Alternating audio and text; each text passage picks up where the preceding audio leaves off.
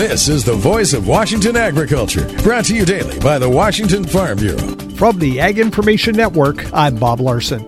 Everyone in business to make a living wants to sell their products, including farmers, and promoting your products can be key.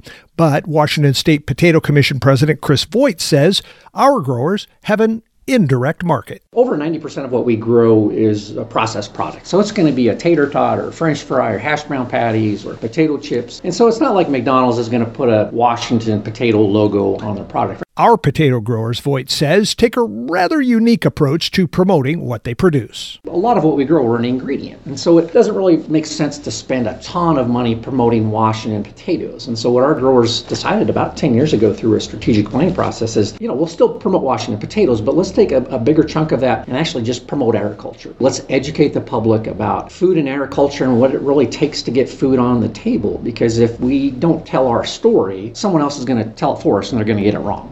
So, Voigt says that led to a creative group effort to tell Ag's story. We worked with several other ag groups and, and, created a TV show called Washington Grown. It's widely seen throughout the state on both commercial and public television. Tune in tomorrow for more on potato promotions and why telling agriculture's story is the best path. Voice of Washington Agriculture, presentation of the Washington Farm Bureau and the Ag Information Network.